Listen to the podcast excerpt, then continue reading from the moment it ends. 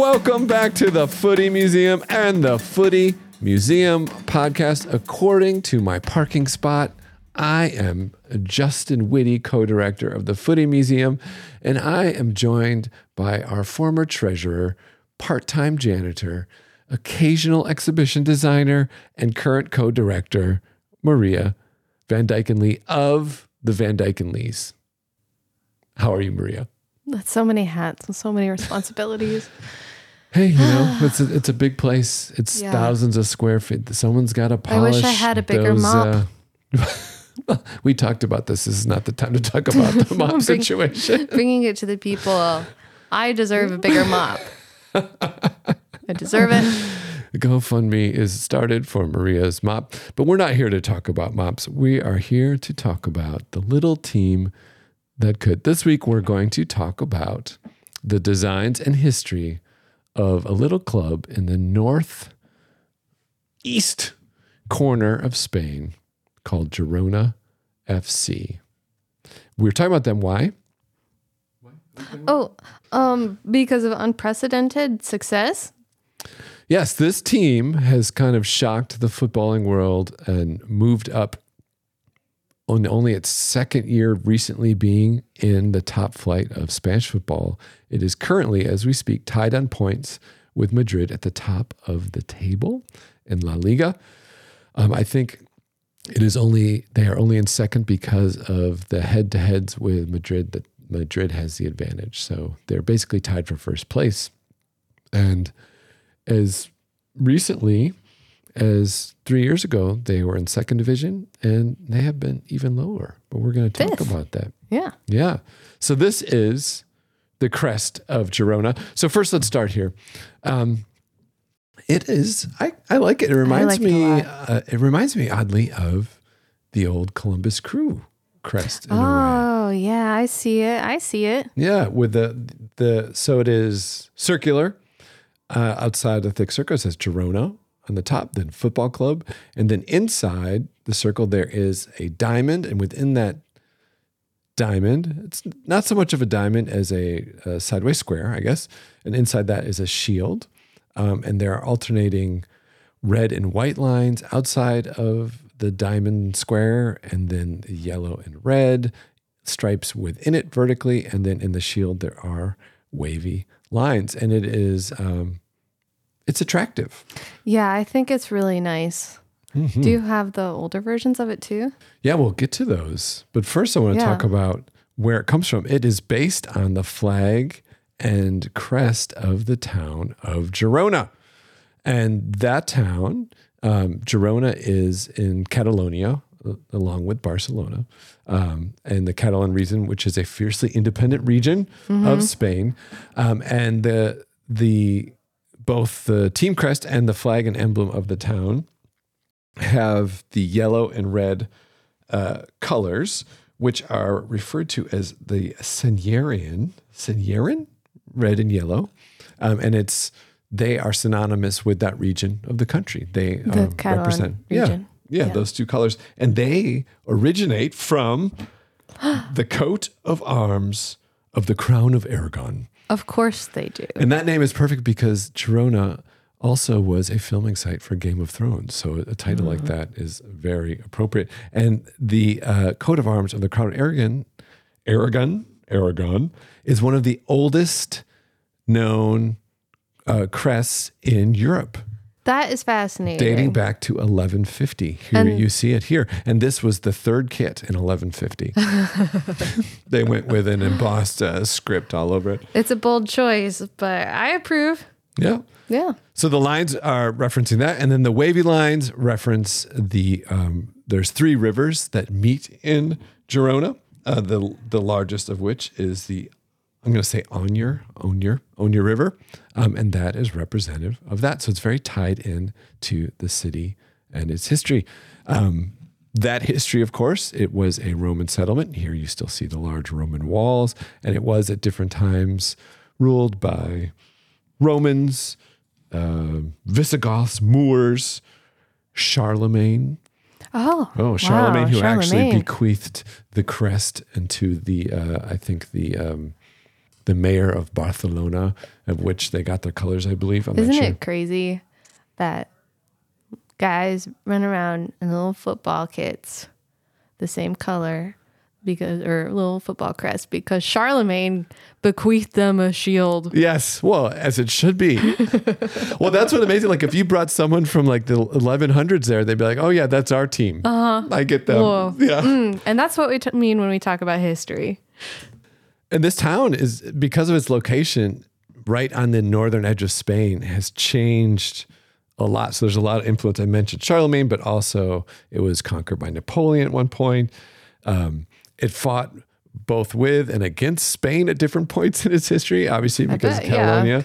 Um, and was a area that was largely uh, distrusted by uh, um, the um, by Franco during the authoritarian uh, rule of Franco after the Spanish American War because they were so independent that he outlawed the Catalan language and actually brought in people from other parts of Spain. So it's kind of a rebellious, independent area. Um, it's also um, a town that has one of the richest Jewish histories in Europe, where and it has a rich in the Middle Ages. It was the center of a lot of Jewish learning and culture, uh, but it's a small city. Um, only a hundred thousand. Um, a hundred thousand residents, uh, but it is very popular. It has one of the restaurants that's considered the best in the world, and now they are being discovered by a lot of football fans because they are being beating giants like Atletico Madrid and Barcelona in the La Liga table. And for a town of 100,000, it makes sense that they just play in this little 14,000 square foot uh, stadium. It's attractive though. Estadi Montilivi. It's attractive. Look at all that parking. I know that's what I looked at too. at least 25 parking spots. no, I mean you saw that time. It's probably very walkable, but that is that is hilarious. I mean, it looks like a high school. Well, if there's a stadium. hundred thousand residents and everybody carpools and everybody can fit four per car Yeah. and half the people walk, then yeah, you only need twenty five parking spots. well, it's amazing to me that this this stadium is where perhaps uh, the La Liga will, um, champion will be determined. Um, it looks like a I bet it's a very fun atmosphere to go to, um, uh, and you might wonder why they are top of the league. So they have been around since 1930. They were formed, or initially formed in a cafe in Girona as the merging of a number of different clubs. And most of their history, they have been in the second, third, fourth. And as you mentioned, even as a period in the 80s and 90s, kind of non association fifth tier football. So kind of like Wrexham territory. Um, the first time they ever made it to La Liga, the top tier, was, I believe, 2017, 2016 17 season. And then they were relegated in 2018 19. So just, uh, just over a year later. They returned in 2022 23, just last year, where they did fairly good. They ended up 10th, aided by NYC uh, FC's Taty Castellanos. Um, and now they are top of the league. Um, and there's a little little, little secret to that secret sauce because I believe also around that period when they first went up, they were bought by the City Football Group. Yes. That's Manchester City's global empire. And they are actually um, the representative of the City Football Group overseeing Girona is Pep Guardiola's brother. I forget his name. It also starts with a P. It's like Pef. yes, it's like it's like Pare or something. Um, so it is a small team, but it is backed by a global powerhouse. Um, and there's no, I mentioned uh, a player from NYCFC, Taty Castellanos, who was one of their top scorers last year. Uh, New York City is also in the City football group. So they are now part of this big um, system, which potentially next year, if they win the league and they make Champions League, they're not allowed to play Manchester City because they have the same ownership. So What if they both ended up in the final? I think that they would have to um, um, do something else, like not play football. Like Maybe just there's- arm wrestle. They would have to find two other teams, like a Manchester ping pong team, who would have to play a man uh, Girona ping pong team. oh, Yeah, or they would have to sell the club. I bet they would sell the club for like just one that game. day. Yeah, they would do something like that. Um, so that's the history. There's some other interesting things we could talk about in a second, but uh, here is the history of the crest, since that is what we talk about, and it has stayed fairly consistent. So that that kind of diamond uh, stripe situation, diamond in the circle with a shield, has been throughout. All that's changed is the color. In uh, the 50s and 60s, it went to that center wavy line was a little more checkerboardy. Um, the the waves weren't as apparent, but still there. Um, and then the biggest change is that up until 2021, there was a crown atop the crest to kind of reference that history of it being uh, of the colors and the history tied in with um, what's his name? Charlemagne. Not Charlemagne, more specifically, the uh, the crown of Aragon. Ah, yes. Yes. Um, so,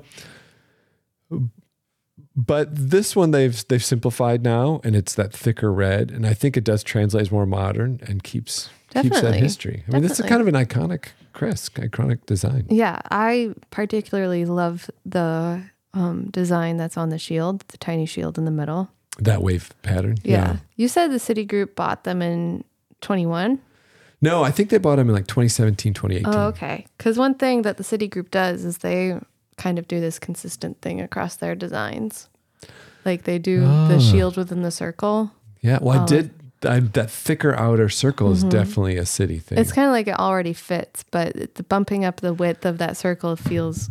Maybe they just buy teams based on the crest, and maybe that was like Columbus's was trying to get bought out by the city group, and then. Because if you look at Mumbai, I think it's Mumbai. They also have just the same thing as city, and NYCFC totally looks like city. and don't they own a team in Melbourne? The same thing. I think so. I don't know what theirs looks like, but Hmm. yeah. Well, I'm glad they kept the colors and didn't change it to baby blue. That's true. I like this, and I also like the kits. I love that one. I love it. so this is uh, this season's um, kit. Even this this is one of the red ones where the design font of the sponsor lines up pretty well. Mm-hmm. So I've had that same thought. It is a red kit with white stripes down the front. The space in between the white stripes is irregular, so the two in the middle are slightly closer. So there's a nice variation in width. The wonderful circular logo, which again has the stripes which play on the stripes on the crest. It has the great Puma logo, and then blue trim on the collar and sleeves, and then the sponsor Gosby, Gosby, I don't know how you say it, is nice rounded font that matches. Um, it just looks like a good one. And then I found this one from uh, 1998 which I loved because the uh, it's long sleeve striped, the old crest, blue collar, and then I love how back then some of the sponsorships were so last minute. It's just clearly an iron on Paternina or whatever. It Not almost- even centered. Just it almost like- looks photoshopped. yeah, it's very crooked. I think it might be the wave of the shirt. Um, so that's kind of the look that hasn't changed that much, but um, they're an exciting team. I've watched some clips, very aggressive, good players, a lot of young players obviously coming up through the system. Interesting, two of their top players, um, Artman, uh, I- I- pronunciation, I should look up the pronunciations. I'm going to say Artem Dovbyk Is he Um, from Ukraine? and Victor Sagankin. I've just just destroyed that. But two Ukrainian players. So you also wonder if timing, um, historically, if they just had access to these players because of the Ukrainian teams not able to hold on to a lot of their players. Um, well, I'm glad they're seeing success then. yeah, it's You a, know? it's an exciting team. And Yeah. Girona seems like an interesting town. Like one, some of the other interesting facts there is the uh, there's a lot of uh, myths and stories about the city. Um, one is there is the uh, throne of Charlemagne, which apparently, if you sit on, if a couple sits on, they'll be married within a certain amount of months. But if a solo male sits on it, they'll never get married. So parents who wanted one of their children to become a priest would make them go sit by themselves Oh. on the throne. Wow. Or priests who were having impure thoughts Oh. would have to go sit. On. Ironic, because Charlemagne actually never was in uh, Girona, and uh, he had numerous children, and by all accounts was not at all chaste. But there's that aspect. The other one, which I love, is that there was a group of nuns. One nun of which was more pious than the others and was kind of annoying the other nuns. So they threw her in a dungeon by the river and forgot about her. And They didn't um, forget about her. She slowly turned into a crocodile, but because she was so pious, she grew beautiful wings and she now haunts the river as a winged crocodile nun. Oh, you know what? That'd be a fun mascot. That would be, that would make Yeah. a great crest. Yeah. Girona, the winged crocodile The crocodile winged nuts. crocodile nuns. So that's it. That's Oh. that's our day. Oh, of course. Oh, I should also mention um, their coach, forty-eight-year-old Mikel, former uh, Spanish player. Um, so yeah, I what I thought was interesting about him is his um his history of getting teams promoted from Mm-hmm. the second division. He's done it three times yeah. uh, with three teams, and tw- twice got sacked mid-season, and then those teams got relegated again. Oh, but this see. time they didn't sack him, And they kept and he's doing great. Yeah. He'll be. He might replace Pep. Oh. Oh. Did you find anything else about this Yeah. club? Yeah. Um. So their apparently their official pump up song for the season is the Europop hit Gala's "Freed from Desire," which I wasn't so familiar with. Um, it hasn't made it into my circle of listening, but I feel like this song could benefit from some auto tune. And don't come at me, people. Okay. Let's see. Freed from Desire. desire.